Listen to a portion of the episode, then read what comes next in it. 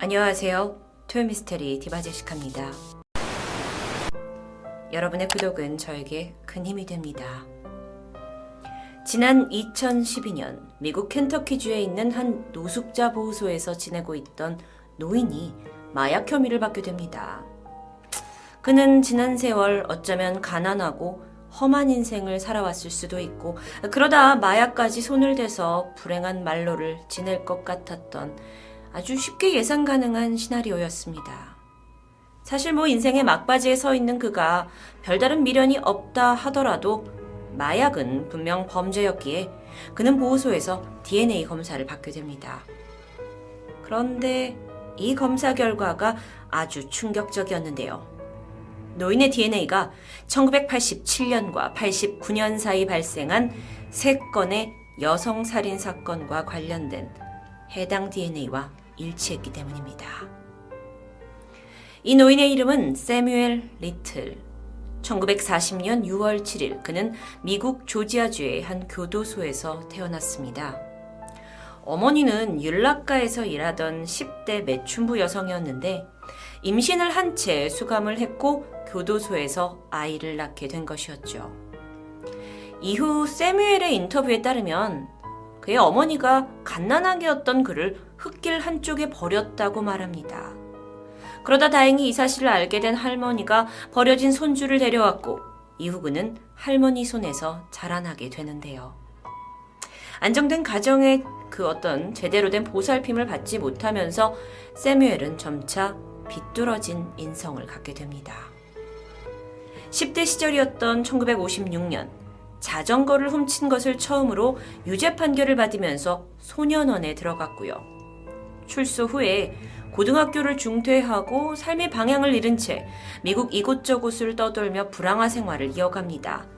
그렇게 방황하던 세뮤엘은 술과 마약을 사기 위해 절도를 저질렀는데 뭐 이 당시만 해도 비교적 가벼운 범죄라고 할 수 있습니다.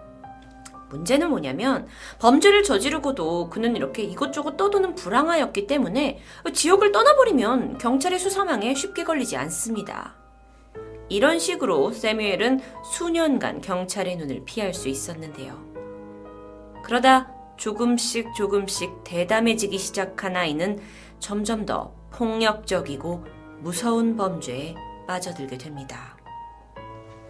20대 초반이 된 세뮤엘은 1961년 한 가구점에 들어가서 절도를 저지릅니다. 사실 뭐 이미 훔치는 게 일상화되었기 때문에 뭐 고칠 것이 없었는데요. 근데 이번에는 신고를 받은 경찰이 신속하게 도착하게 되면서 그는 바로 체포되었고요. 이후 3년 실형을 받고 교도소에 수감하게 됩니다. 폭격을 끝냈어요. 그는 출소를 하자마자 다시 절도, 폭행, 강간미수, 사기, 이런 혐의로 약 10여 년 동안 미국의 각각 다른 11개의 주에서 26번이나 체포됩니다. 정말 지저분한 전과자로 전락하게 된 거죠. 뭐, 범죄란 범죄는 모두 빼놓지 않고 저지르는 악질이 되어버린 것입니다. 하지만 이건 빙산의 일각이었습니다. 1961년 체포되고 복역 후에 다시 감옥을 들락날락했던 1975년까지 사실 사람들은 그가 저지른 또 다른 끔찍한 범죄에 대해서는 전혀 인지하지 못하고 있었는데요. FBI가 추후에 받아낸 자백에 따르면 1969년 12월 31일 그는 첫 번째 살인을 저질렀습니다. 당시 플로리다 마이애미 비치에서 새해를 앞두고 33살의 여성 메리 브로슬리와 술을 마시며 즐겁게 대화를 나누고 있었는데 메리는 뭐 가족을 떠나서 사실 그녀도 이곳저곳을 방랑하던 매춘부였다고 합니다. 12월 31일, 딱 지나면서 새해를 알리는 카운트다운이 시작되고 막 해변으로 폭죽이 터져, 터져 오는데 이때 홍이 오른 두 사람이 함께 차를 타고 외딴 지역으로 향했고요. 세뮤엘은 한적한 곳에 차를 세웁니다. 당시 메리는 세뮤엘의 무릎에 앉아 그의 목에 체인을 걸면서 장난을 치고 있었는데 갑자기 그녀를 보던 세뮤엘은 그녀의 목을 감싸더니 힘을 줘서 압박하기 시작합니다. 여태까지 분위기가 좋다가 갑자기 목졸림을 당하게 된 메리는 필사적으로 빠져나오려고 방황을 했지만 얼마 지나지 않아 그녀의 몸에 힘이 빠져버렸죠. 세뮤엘은 차갑게 굳은 그녀의 시신을 근처 공터에 땅을 판 뒤 가볍게 유기해버립니다. 그로부터 23일 후 부패한 시신이 발견되었습니다. 하지만 당신은 지금만큼 과학수사가 발전되지 않아서였을까요? 경찰은 이 시신의 신원을 전혀 파악할 수가 없었고, 하물며 사망 원인마저 밝힐 수 없었습니다. 그러면서 이 사건이 그때부터 미제로 남으면서 경찰 캐비넷 어딘가에 처박히고 무려 2017년까지 그저 이름 없는 사건으로 묻혀버립니다. 덕분에 세뮤엘은 그의 첫 살인이 완전 범죄가 성립이 됐죠. 한 번의 살인. 이게 너무도 완벽하게 되면서 세뮤엘은 점점 더 거침없어진 게 아닐까요? 이후 들락날락 복역을 마치고 30대가 된 세뮤엘은 1982년 미시시피주에서 22살의 한 여성을 살해한 혐의로 체포됩니다. 그녀는 당시 목이 졸려서 사망한 것으로 판명이 되었고 증인까지 나타나서 이 살인을 다 증언하게 되는데 문제가 만약 여기서 그의 혐의가 정말 인정이 되었다면 앞으로 벌어질 많은 비극을 막을 수 있었을 텐데 운 좋게도 증거 부족 그리고 증인이 조작되었을 수도 있다라고 판단이 되어서 살인 혐의가 기소되지 않습니다. 다만 이 조사를 받던 중 목이 졸려서 사망한 또 다른 26살의 여성을 살해한 혐의를 받게 되었고요. 세뮤엘은 재판에 넘겨지게 되죠. 아, 이번에는 잡았나 싶었습니다. 하지만 이 또한 결정적인 증거가 부족했다라는 이유로 그는 무죄 판결을 받습니다. 정말 천운이라고 해야 할까요? 이렇게 살인죄를 두 번이나 면하고 이제 조금 그가 몸을 사려야겠다고 생각했을 수도 있습니다. 세뮤엘은 이번엔 캘리포니아로 또 거처를 옮겨요.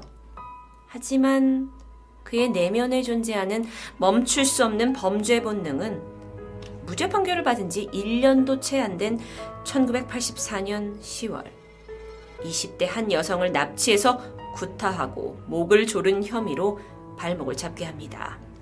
분명 그는 살인의 의도를 가지고 목을 졸랐지만 다행히 이번 사건에서 피해 여성은 목숨을 건질 수 있었습니다. 그런데 이 사건을 조사하던 중에 아니 한 달 전에 또 다른 여성을 구타하고 목을 조른 혐의가 있다는 게 밝혀지게 되죠. 이 여성을 수소문하니까 이그 여자가 세뮤엘한테 목이 졸린 후에 차라리 죽은 척을 하자 해서 연기를 하고 그러자 이제 세뮤엘이 죽은 줄 알고 그냥 길가에 버렸다고 증언했습니다. 이 정도면 거의 습관처럼 범죄를 저지른 셈이라고 할 수 있을 텐데요. 그는 이 두 범죄, 그러니까 살인 미수로 2년 6개월의 징역을 살게 됩니다. 여러분, 지금까지 그의 행보를 보면 생각해 볼 부분이 있습니다. 일반적으로 감옥은 교정과 반성의 시간을 범죄자에게 주는 것인데, 과연 세뮤엘에게도 그랬을까요? 아무리 감옥에 가둬놔도 나오면 또 다른 범죄를 저지르고 있는데 게다가 알려진 바에 의하면 세뮤엘은 감옥에서 주로 권투를 배우며 보냈다고 합니다. 근데 이때 배운 그 복싱 기술이 출소를 하고 또 다른 범죄를 저지르는데 아주 유용하게 사용됐다고 하는데요. 그는 어쩌면 감옥에서 또 다른 범죄를 위해 칼날을 갈았다고도 볼 수 있습니다. 그러던 1987년 2월 석방 직후 그는 LA로 이주를 했고요. 이후에 미국 이곳 저곳을 떠돌면서 경찰의 눈을 피해왔습니다. 그리고 정말 많은 시간이 지나 2012년 노인이 된 그가 노숙자 보호소에서 마약 혐의로 DNA 검사를 받게 됐죠. 그 결과 1980년대 피해자들의 몸과 옷가지에서 검출된 DNA와 일치했고 어, 이거 이상하다 하고 수사가 빠르게 진행됩니다. 결국 그 미해결로 남을 뻔했던 살인사건의 진범이 이 세뮤엘이라는 게 밝혀졌고요. 2014년 법원은 그에게 유죄 판결과 함께 가석방 없는 종신형을 선고하게 됩니다. 이제야 그가 저지른 범죄의 죄값을 제대로 치르게 된 것이었을까요? 아니었습니다. 수사 당국이 그의 전과 기록을 보던 중에 이미 이전에 다른 살인 사건 혐의를 받았다가 이제 운 좋게 빠져나간 점, 그리고 평생 미국 전역을 떠돌아다녔다라는 점에 집중을 하면서 혹시나 하고 수사 범위를 확대하게 됩니다.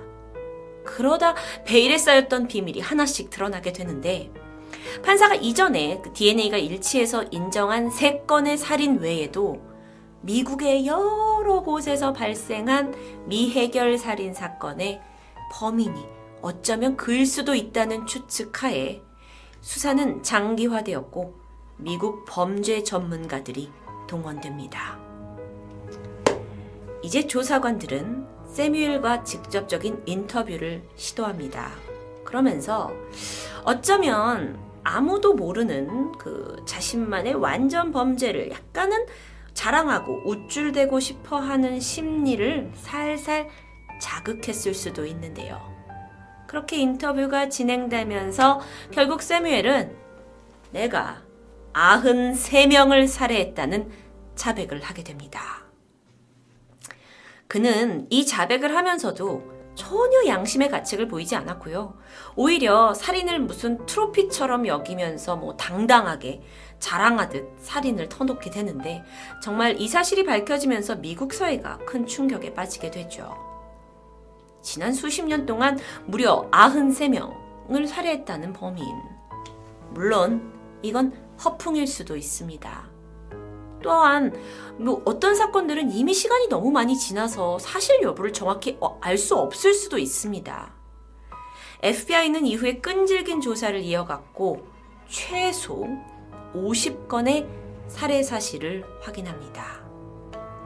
나머지 희생자에 대해서는 여전히 미국에서 신원을 확인하고 있는 중이라고 하는데요. 1970년대부터 2005년까지 자백에 의하면 93명, FBI에 따르면 50여 명. 물론 그의 자백이 좀 허풍이고 거짓이라 해도 이 기록은 미국 역사상 최악의 연쇄살인범으로 기록될 수 있습니다. 그런데 한편으로는 아니 어떻게 이렇게 계속 살인을 저질렀는데도 경찰이 붙잡히지 않았냐 라는 의문이 생기기도 하는데요. 경찰이 미국 경찰이 무능했던 걸까요? 아니면 뭐 시대적으로 과학 기술이 좀 부족했나? 아니면 이 세뮤엘이란 사람이 너무도 탁월하게 지능적이었던 걸까요? 여러 가지 이유가 있을 수 있겠지만 사실 이것이 가능했던 것은 그가 노린 타겟 덕분이었다고 해도 과언이 아닙니다. 이 악독한 살인마는 그간 여러 곳을 떠돌아다니면서 주로 힘없는 여성에게 살인을 저질렀습니다. 대부분 흑인 여성, 트랜스젠더, 매춘부, 마약 중독자 같은 당시 미국에서 약간 법의 사각지대에 있을 수 있는 어, 소위 그런 여성들을 노렸던 거죠. 그는 싸구려 술집이나 으쓱한 뒷골목에서 만난 여성들을 유인해서 폭행하고 목졸라 살해했습니다. 그리고 별다른 은폐도 하지 않고 그냥 사체를 방치하고 현장을 떠났고요. 아예 어, 범죄를 저지르고 나서 그 시신을 먼 곳으로 가지고 가서 유기하는 것이 주요 수법이었다고 하는데 여기서 문제는 과거 이 미국 사회에서도 소위 약간 하층에 있는 여성들의 죽음에 다소 민감하게 반응하지 않았던 데 있다고 할 수 있습니다. 그래서 피해 여성들의 대다수는 뭐 살인 시신이 발견이 됐지만 뭐 사고사, 약물 중독 이 정도로만 처리됐다고 하는데요. 즉, 부조리한 사회 시스템 덕에 악질 살인자만 경찰의 수사망을 손쉽게 빠져나갔던 겁니다. 물론 세밀 리틀이 죽인 사람이 모두 여성은 아니었습니다. 하지만 그는 범행 대상을 고를 때 일부러 이런 수사망에 취약한 여성들을 물색한 것으로 밝혀졌는데요. 여러분, 모든 사람의 목숨의 무게는 동등하지만 실제로는 사회가 그렇게 대해주지 않았기 때문에 이 연쇄살인이 가능했던 건 아닐까요? 마지막으로 2018년 세뮤엘이 감옥에 수감되어 있는 동안 교도관들은 우연히 그가 그림에 재능이 있다는 사실을 알게 됩니다. 그래서 그한테 이제 네가 죽인 희생자들을 한번 그려봐라, 묘사해봐라 하면서 미술 도구를 줬고요. 세뮤엘은 초상화, 그러니까 자신이 죽인 피해 여성들의 초상화를 그리기 시작합니다. 여기 그 수많은 피해 여성들의 스케치 그림이 결과물입니다. 어떻게 생각하면 자신이 살해한 여성들의 얼굴을 그 긴 시간이 지났음에도 불구하고 자세히 기억하고 있다고도 볼 수 있는데요. 여러분들이 사진을 좀 더 보시면 어, 실제 이 피해 여성과 그 어떤 세뮤엘이 그린 그림이 상당히 일치합니다. 두 번째 사진 그리고 또 그 다음의 사진도 마지막 사진도 있습니다. 이 그림은 누군가의 예술 작품으로 절대 평가될 수 없습니다. 잔혹한 기억을 담은 피해자들의 마지막 모습이라고 할 수 있을 텐데요. 그 스토리를 알면 사진 자체는 충격으로 다가옵니다. 세뮤엘 리틀, 미국판 이춘재 사건으로 해석되는 연쇄 살인범입니다.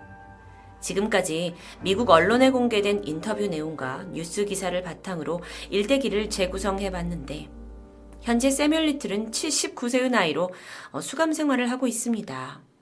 많이 쇠약해졌다고 하는데 그가 죽기 전 정말 그가 저지른 모든 살인 사건을 FBI가 마저 밝혀낼 수 있을까요?